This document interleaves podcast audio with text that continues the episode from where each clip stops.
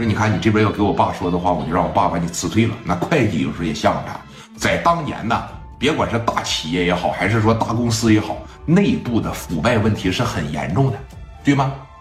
这小子在家里边就睡了一觉，睡了一觉，你说你等第二天这一醒来的时候，已经是到了晚上了。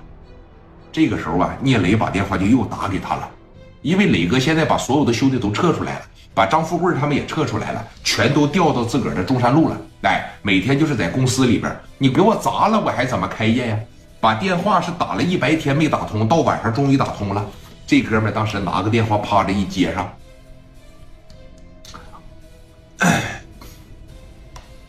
喂，哎，谁呀？哥们儿，我是聂磊。啊，聂磊呀，怎么了？怎么了？你说怎么了？我给你打了一天电话，怎么不接呢？我这刚睡醒，你还有十四天啊！你连找装修队儿，你再联系原材料，十五天已经够紧张的了。你就在家里边睡，你听着，明天没信儿，后天没信儿，十四天没信儿，我都不搭理你。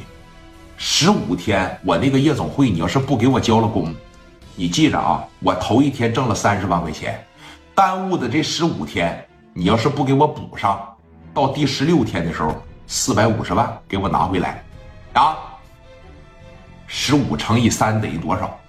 啊，四百五十万是吧？四百五十万给我拿回来啊！你让我正常开不了业，到时候我的损失我就全冲你说。你家里边不是有钱吗？磊哥讲话，你不给我装修才好，你把我夜总会买了才行。我直接千万把我夜总会卖给你，我直接就变千万富翁了。这哥们儿吧，当时真急了，在电话里边说：“你看你这是不是有点太过分了？啊，你什么意思聂磊啊？我什么意思？你砸我店钱，你寻思啥了？我砸你店，我给你钱了，那钱不够，我不说了吗？”给我拿二百万额外的，你还得给我装修，一码归一码，要不然俩腿全给你打折。你自个儿合计合计啊，你这两条腿能值多少钱？知道吗？你要感觉它值，削鼻厅给我装修，十六天的时候给我交工，咱啥事没有。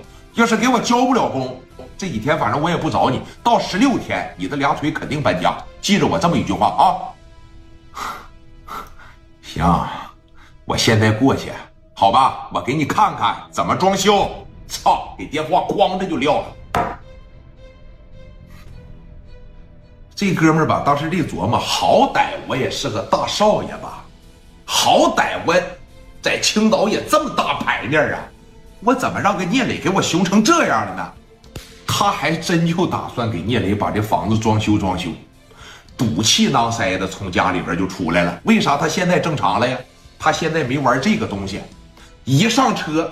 一看副驾驶上有一本玩这个东西的吧，看见这个玩意他就受不了，开着开着车，哎，俩手拿这个地方肘着方向盘，在上边打火机就开始燎这个铝箔纸，完事了以后呲溜这一股子这就干进去了，没十分钟这哥们就上劲儿了。那刚才想的挺好，拉倒得了，啊，为了不给我爸惹事儿是吧？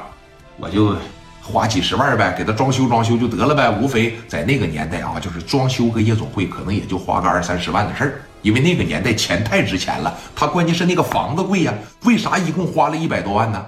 聂磊连房子都要过来了，哎，但是一上劲儿，这就开始飘飘然了。对了，他也不差那俩钱以后就觉得像聂磊这个，我就敬而远之呗。都说他挺厉害，都说他挺苍，这个东西刚他妈一顶上，不行了。